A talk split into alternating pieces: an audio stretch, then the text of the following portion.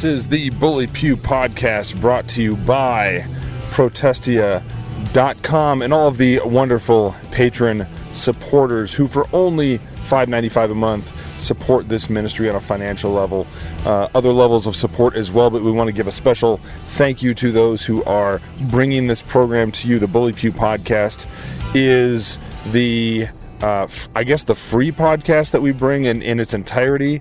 Uh, we also produce and I host Protestia Tonight, which has a freeloader side and a V I P side, and you can get access to the entire Protestia Tonight podcast if you are a patron. You'll get that dropped in your Patreon feed uh, roughly once a week, both in video and audio form. The Bully Pew Podcast also shows up in Patreon, but also is out in the podcast ether as well, so you can add it to your favorite podcatcher, your favorite podcast playing program, and likely that is where you are listening to this right now, or possibly, I guess, on an embed on the live and podcast page at protestia dot com. Anyway, I digress. The part of the reason I think that uh, we give the do the whole uh, Bully Pew Podcast for free, uh, you know, no ads, none of that kind of stuff, is is well. I don't I don't know how to say this the right way. Uh, it's just me driving around in a car talking about stuff, talking about whatever is hopefully current in the evangelical conversation, what is on my mind. Um, it is not particularly well researched or cited, and so I would kind of feel bad in, in sort of holding that behind a paywall, because um, I, I suppose it's more likely to get things wrong. Try not to do that. You'll notice the title of the podcast, The Bully Pew, Um, is it's a play on bully pulpit, which is was the term um, I believe coined by Teddy Roosevelt to talk, first of all, bully being um, you know special or good or noteworthy or, or that kind of a thing, not bully as in schoolyard bully, and pulpit being the the place set aside for speeches to be made to the entire community. He referred to the U S president as having a bully pulpit, special access to the American people.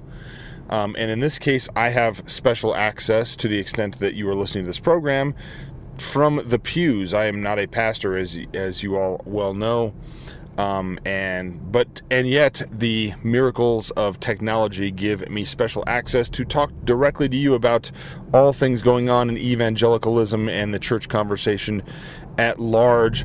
I have to be honest with you. I started recording this, and I wasn't exactly sure. There, there are two topics sort of on my mind that um, this could go one way or the other.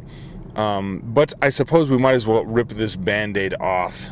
There have been um, a lot of you that read Protestia and that who are at, and who are active on social media know that there's there's a still a hotly contested sort of debate going on right now Uh, in evangelicalism over the issue of um, Christian nationalism. And really, even if we set that term aside, the the debate and um, the, the testiness and, and then the, the back and forth is really is really based around the Christians' um, duty or their approach to civil society and governance outside of or, or in addition to and next to their um, um their religious uh, practice in terms of uh, the church and church culture and, and the responsibilities there, and and the debate over exactly how those things should interact, how they should relate to one another, is really at the core. It's at the core of what we're discussing here. And those of you that have read, and I would encourage you to go read this if you haven't thus far, uh, my article from a few months ago, the, the op-ed entitled uh, "The Case for Christian Citizenship."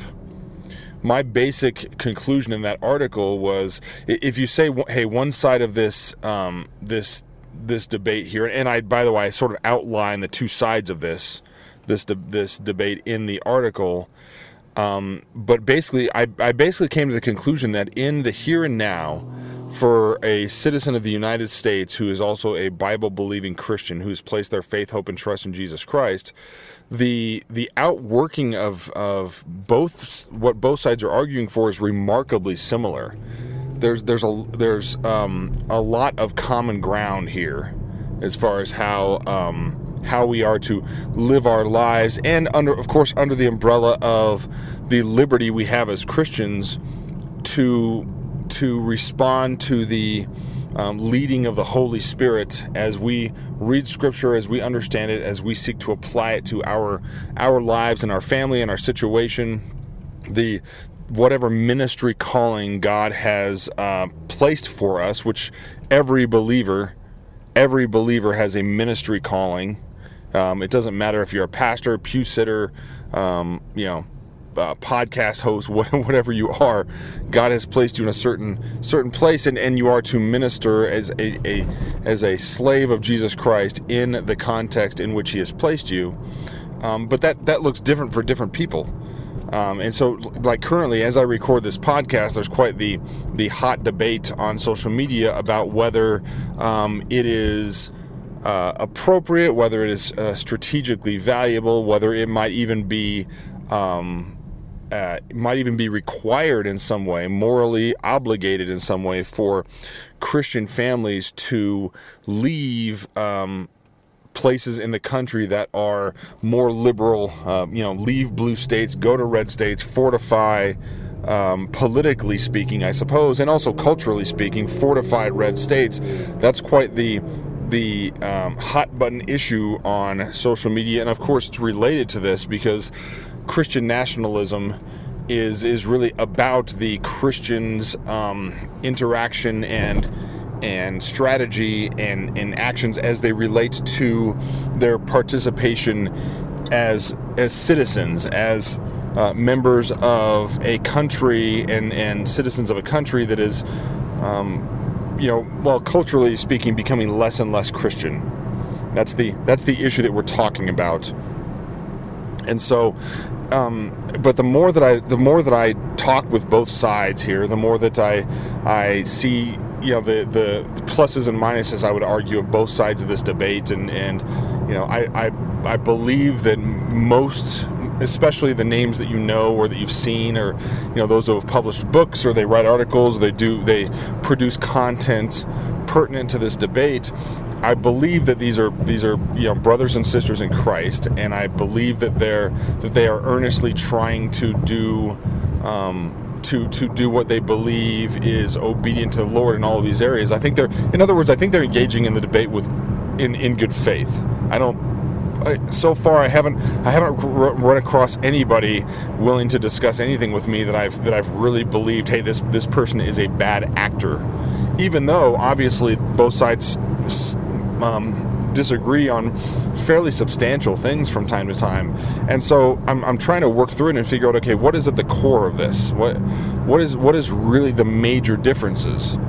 Because and and my um, Christian citizenship article talks about this, but there are there are distinctives, there are um, theological distinctives that seem to define one camp versus the other.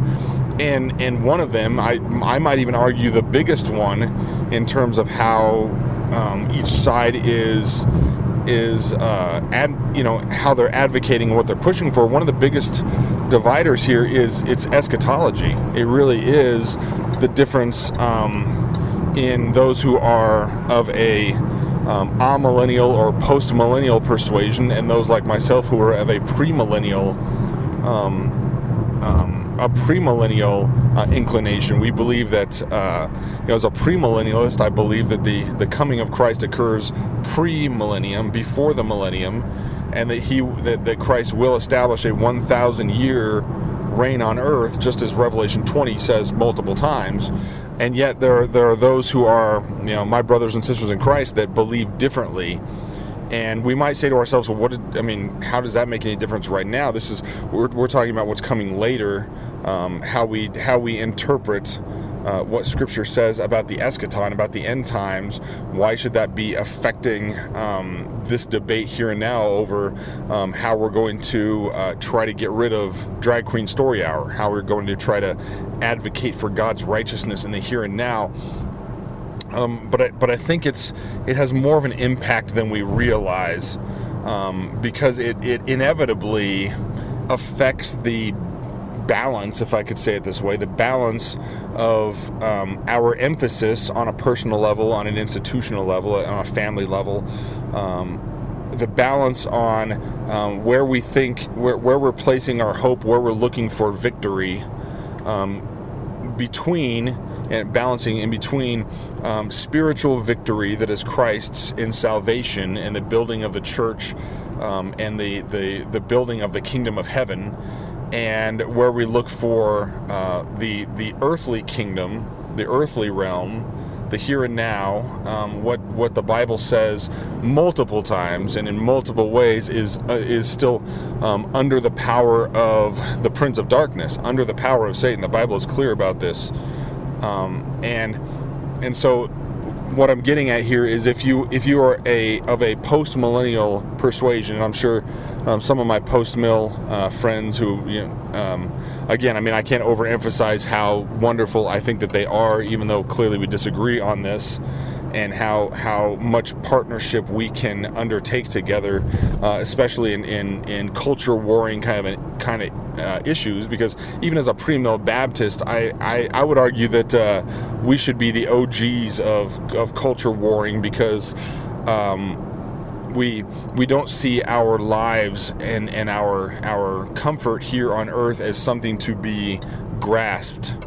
Um, And so we we just we should just go in headlong, fearlessly. That's that's premillennialists should be the epitome of culture warriors in my in my view, um, because we we're we just unapologetically will tell you the truth. We will unapologet unapologetically advocate um, for everything that is God's righteousness, no matter no matter uh, what the cost to us personally. Um, but I digress. If you are a, of a, a post-millennial persuasion, and I'm not saying that post-mills don't do that, don't get me wrong, but um, a, a post-millennialist would, would believe that um, the millennial kingdom is here and now, at least in a, in a stage. It's being developed right now, that the, the, the period that we find ourselves in, um, that, you know, that We're, they're partial preterists at least, so so some of the, the millennial prophecies, of course, would be argued by most postmillennialists to have already occurred, um, already been fulfilled in A D seventy with the destruction of the temple and whatnot, but basically would say, hey, the, the millennium, the thousand years, isn't necessarily talking about a literal thousand years, and in fact, most would say it's not a literal thousand years. It's just a long period of time, and we're kind of in it right now. And we are, because Jesus uh, said before his ascension that all authority on heaven and earth has been given to me, that he is ruling here and now, despite, and, and I guess, I mean, you know, I'd, I'd have to ask, uh, you know, scholars, post-millennialists who, who have um, more solidly established their views on this, I'd, I guess I'd have to ask, but w- was that point where Jesus said all authority on heaven and earth has been given to me, was that a, was that a, um, a pivot point? Was that a point where now... Um, the the Bible verses and and um, things like that talking about Satan's uh, the the the earth still being under the dom- the dominion of Satan, has that flipped now all of a sudden? Because I hear a lot of my a lot of post-mills uh, talk about how um, Jesus is ruling here and now. The lordship of Christ is active here and now on earth. Um, and yet they, they, they don't really indicate, hey, that's in a judicial sense, because because uh, guys like me would still say, well, yes, Jesus is is sovereign. God is absolutely sovereign over um, what is happening here and now, but his kingdom is not of this world. His church is being built in opposition to the, the spirit of the age, in opposition to the world, um, as a spiritual kingdom, and upon his second coming... Um, upon his return, he will establish a judicial rule, a physical rule, a very visible and, and, and clear rule over the earth, but that time is not now. And um, to, but to the post-millennialist, it, it, it is happening now, and I guess he's just, he's taking his time.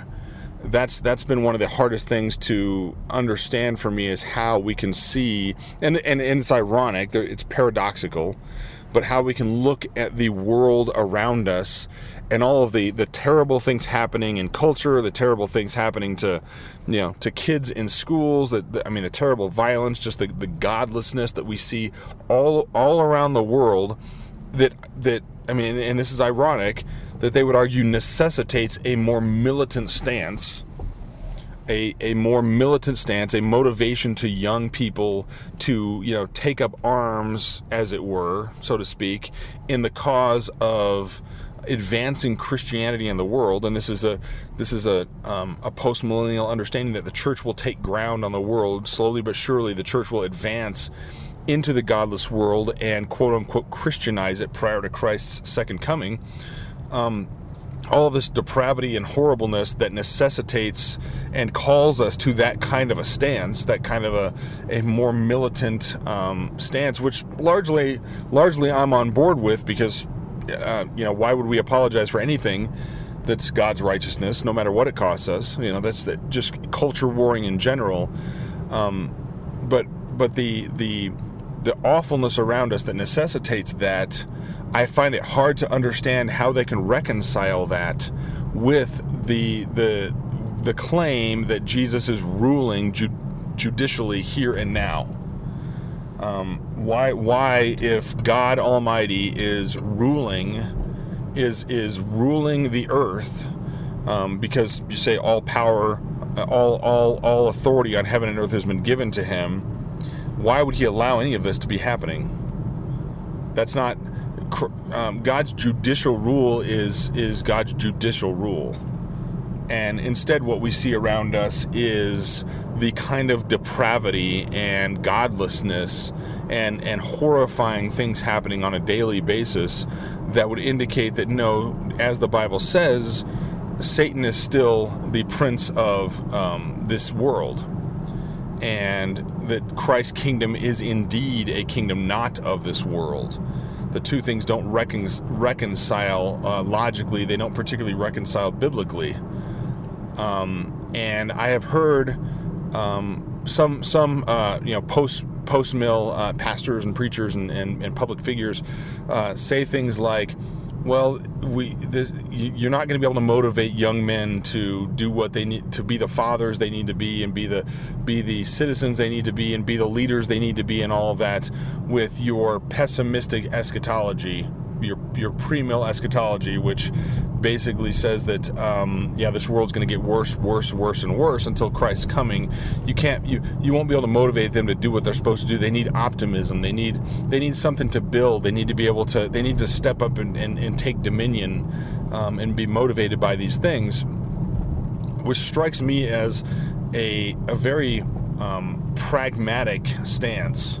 Especially because a lot of the a lot of the folks um, advocating that way are supposedly Calvinists. They're they're those that believe in the sovereignty of God in electing um, His people and calling His people.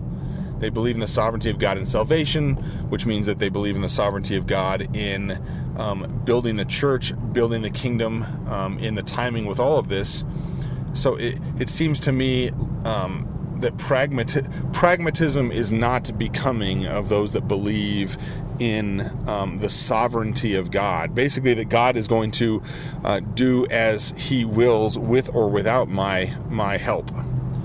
And by His grace, um, hopefully I can be blessed enough to be used that way, but God is going to save whom He is going to save, um, no matter what my strategy is, no matter no matter how many um, earthly institutions I am able to um, Christianize, quote unquote. Um, and, and and and I think this this difference, if if you realize that the, the difference between somebody who says that that the millennial kingdom is here and now, and it, and and we are in the midst of seeing it being built. The church is advancing on the world, and and frankly, I don't know if they are saying, when they say this, that this is a um, you know a physical institutional advance, or if it is a spiritual advance in terms of at some point the the narrow gate and the wide gate will be flipped, and the world the, and the wide gate will actually be um, the wide gate will actually be. Uh, Christians. That, that's that. That's a question that, that I'm not sure I've heard answered. Maybe maybe it's been somewhere. Maybe someone can point me to it. But I haven't heard answered, okay, if, if, if we as the church are advancing on the world here and now, and it will get better and better as as um, the millennial kingdom comes to full fruition at this point, or the um, and of course millennial means a thousand years. So I, you know, post-mill post postmillennialism is um, generally speaking, um, those who hold to it don't hold to it being a, a literal thousand years. That would be it would be hard to do that because you you you would say, okay, when when does that thousand years start and stop? Instead, they usually hold to, hey, it's just a long time, quote unquote, a long time. But in this long time, as the church advances into the world and takes ground and um, things actually become better over this long period of time, at what point does it flip? At what point does it become? Because I don't think anybody could argue right now with any sort of um, biblical evidence, with any sort of logical observation, that that the world as we see it right now is... Um, is a Christian place. Um, I have heard a few pastors say things like, well, part of the evidence that that, that um, Christianity, that, that true belief, true religion uh, is coming to dominate the world is because the early church was really small and, and regional and not super influential, and now look, Christianity is everywhere. Um, to which I would answer, well, yeah, Christianity is everywhere, but most of it is false Christianity. Millions, hundreds of millions of people enthralled to the false prosperity gospel, enthralled to the false word of faith uh, movement, taking advantage. I mean, th- that false, that false anti-Christian uh, religion that um, takes advantage of the poor and the broken. Um, you know, millions um, believing in the false gospel of Rome, Roman Catholicism. Um, Greek Orthodoxy is a fa- teaches a false work, works-based gospel. Uh, um, so yeah, quote-unquote Christianity is all over the world, but true believers are still a remnant. It is still true what Jesus said, that narrow is the gate. you know, uh, few find it. Few find truth this way. It is a small percentage.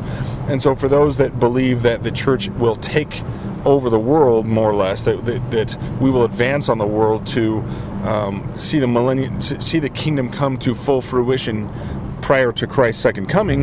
At what point does that flip? At what point does the narrow gate and the wide gate basically change roles? And you know, is there a point at which, okay, now the majority of the world is are true Christians? They're regenerate believers. They are um, a, the adopted of God. At what point does that happen? Or is it simply a an overt, uh, in name only, cultural advancement, and the true remnant stays the minority, as Jesus said, um, while the culture the culture gets more and more quote unquote Christian? Is that and and and this? When when we think about it in these terms, we start to understand why you see the emphasis where it is in in the two camps that are debating this issue. Because again, if I believe that we are advancing on the world, that the church is to take ground, to usher in the kingdom, so to speak, or or to to see the kingdom come to uh, to fruition, um, that's going to change my emphasis, and it's. You know, as as someone who believes that our um, our slavery to Jesus, our um, love for God, our commitment to um, proclaiming the gospel, and our our understanding that, that this involves um, risk and persecution, and we we don't look for earthly victory, material victory. Um, and yet, with every opportunity that we're given as citizens, as those who are blessed to be in a country where we, we still have some semblance of self-governance, where we can still speak freely, um, we should take every opportunity to advance the truth of God's righteousness, of His law, um, of His moral standards. As someone that very clearly believes that, that is, that is a subordinate role um, that only... Um, only makes any sense, only has uh, a true calling in its subordination to our um, our love for God. Our love for God comes before our love for neighbor. Um, both both are important, but one is, is subjugated to the other. And if if instead um, you accept, and by the way, I'm not saying that, that this is not somehow a commonality. This is a common theme on both sides. I think both sides believe this. Um, but it can it can change the emphasis if our if we also have a hope in the the building of the kingdom here on earth, the hope that um, that things will get better rather than um, and and that Christ's lordship is judicially on earth here and now. That it, it can't help but change our focus. It can't help but, you know, possibly, you know, the risk is that now we're placing our hope in um, not only in our eternal salvation, but also in the idea that the world, which, I mean, if you look around you, you know, pay atten- pay close attention, is still under the um, the rule of Satan, of the Dark One. Um, the Prince of Darkness is still. Uh, th- this world is still under his control. Um, it, it it can't help if if we think that's not the case, then we're we're looking for hope in something else as well. We're looking for hope in uh, rather than hope in looking for Christ's second coming upon at the point where he will establish his kingdom here on earth. Um, so Revelation fifteen talks about the the kingdom of Um, the kingdom of this world becoming the kingdom of Christ at this point. Um, it, I mean, again, we can't help but have a um, a different view of, of how exactly our citizenship works out. What what exactly our our our uh, civil responsibilities? How does that look? And so, I mean, to, to, to bring it back to the debate that seems to be happening right now on social media about Um, conservative families, Christian families and things leaving blue states to go to red states. Um, you know, Pastor Joel Webman has is, is written a, uh, I, I think it's a pretty short book. I'm not sure. He's he's uh, graciously agreed to send me a copy. Um, I guess hoping that I'm not going to like light it on fire or something, which of course I won't do. I'm I'm I'm interested to know how, you know, what what the uh, the arguments are here, um, exactly how this is formed. At which point, you know, we, we may do a you know, a review or something, or, or perhaps discuss it.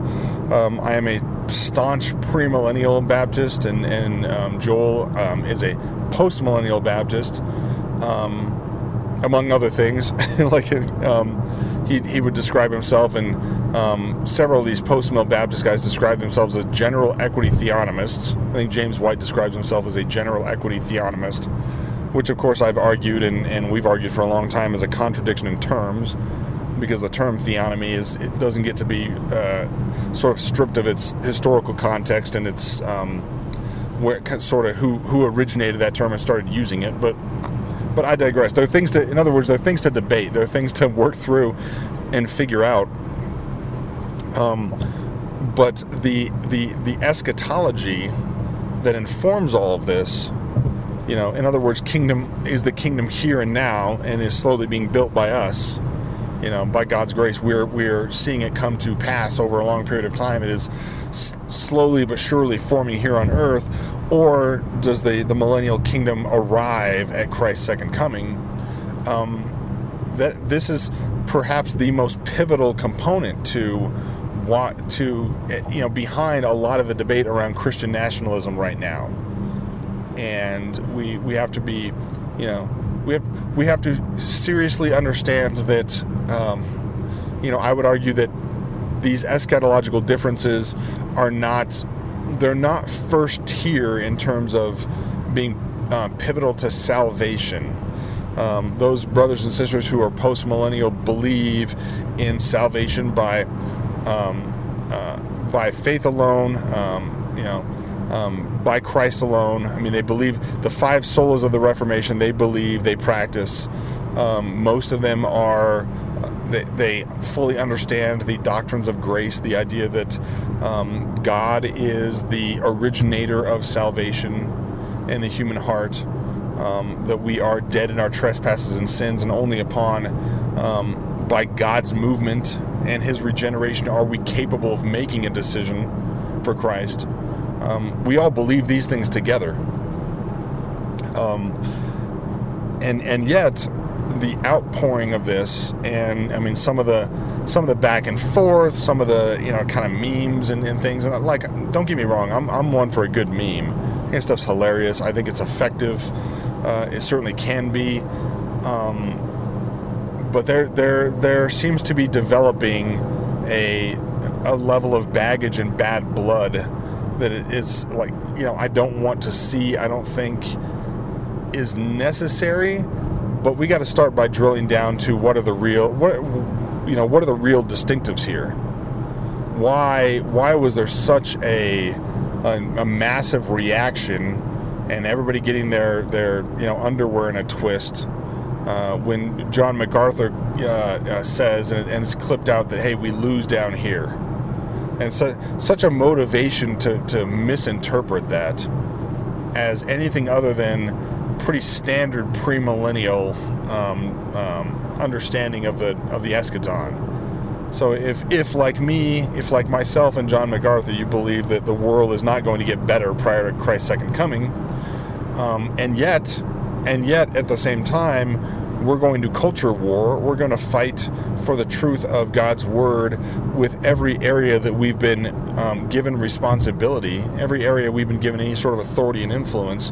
We will turn it over. We will, um, and this is just a just a metaphor here. I'm not talking about the literal what what will happen at the end, but we will we will turn around and give that right back to Jesus. We'll cast our we'll, we'll set that crown down at the feet of Christ.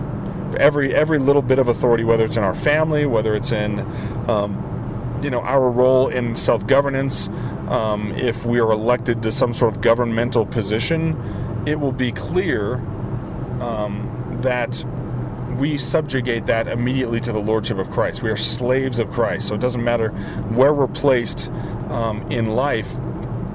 Um, we will do all of those things Um, under the su- under submission to Jesus Christ, um, and that's that's really what he was saying. So when he said, "Hey, we're going to lose down here," he's not talking about eternal loss. He's not talking about salvation. He's not talking about, um, um, you know, the, uh, the saving of souls or the advancement of the kingdom.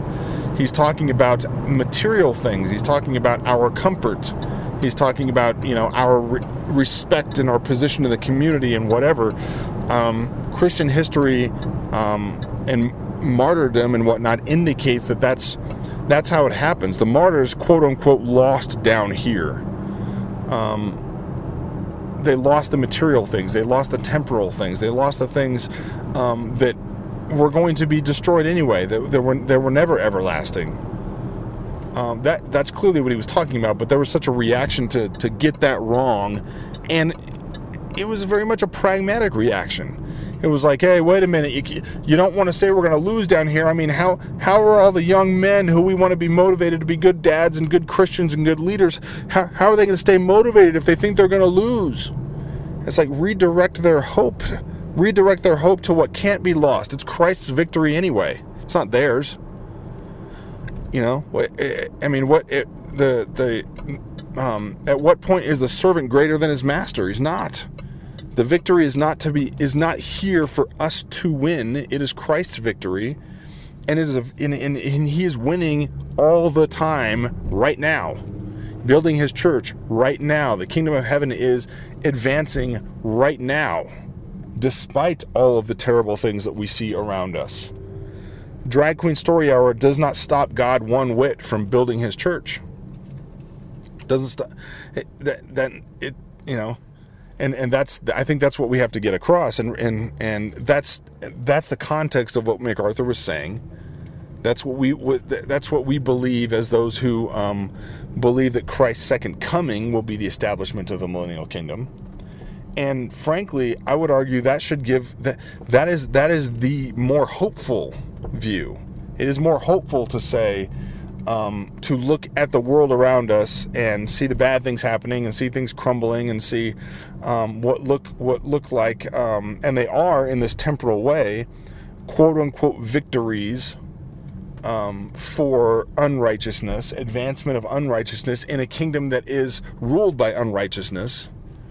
The more hopeful eschatology is to say, um, God is not, he's not stopped by any of this. He's not wait. He's not waiting around um, to build his church. He's building it right now. A kingdom not of this world is being built right now in every place around the world. You know, whether it's whether it's Texas or New York, California, South Carolina, it, you know, um, sub-Saharan Africa, China, um, the kingdom of God, um, the kingdom of heaven, the church is um, is being built, is being sustained as we speak. And he will do it with or without us. Um, God's will is not thwarted by our inability to um, to convert the culture around us. I'm sitting in the car right now looking across at a, at a store across the street that has a United States flag and a Colorado flag and a, and a gay transgender pride flag right in the middle. Um, who's in charge over there? Would would Christ Christ's lordship on earth here and now allow that kind of a, a desecration? No, of course not. And and the millennial kingdom, Christ's second coming, and that millennial rule will not allow that. There will be no gay pride flags flying around in the millennial kingdom. But they're flying here and now. And there's nothing that I can do about it. Um, I can proclaim, I can preach, and I will, and I'll say that that's sinful and wrong every opportunity. If if given the opportunity to make the decision about something like that, I will decide in favor of God's God's word, and that flag will come down. And yet it's flying there right now. Nothing I can do about it. And yet God is still, Christ is still um, sitting at the right hand of the Father. Um, still all authority is given to him in heaven and earth. Um, and yet th- because his plan is to come and establish his kingdom, that's why you see the immorality around us that we do. Um, but again, I mean, you know, I, I think you get my point. The diff- but the differences in how we see um, the the kingdom, the millennial kingdom, the differences in how we see um, eschatology, they inform a lot of this. And I think that it's it's important that we, um, as much as we can, in a true spirit of of brotherhood and in understanding, and in being willing to Um, disagree about something like this amiably, we, we we still need to cull down to the issues and understand what we're talking about here. And I think this is this this is a big part of the distinction that we see right now in the in the um, in the Christian nationalism debate. Anyway, I, I hope that's been helpful. Um, I would encourage you, if you're uh, post-mill, don't drop your patronage, please. We still need to be doing that uh, that work together. Um, if you think that I've gotten something wrong, misinterpreted something about it, please uh, don't hesitate to reach out. Um, I appreciate you taking the time to listen this far in. Um, I would encourage you, uh, please don't, uh, don't don't assume that anything I'm saying is some sort of pessimistic uh, uh, view of things. Um, rather, it is an it is an optimistic view, an optimistic view that um, Christ has already won this. Um, God's will will be done. Um, with there, there's absolutely no chance that uh, anything other than God's will will be done.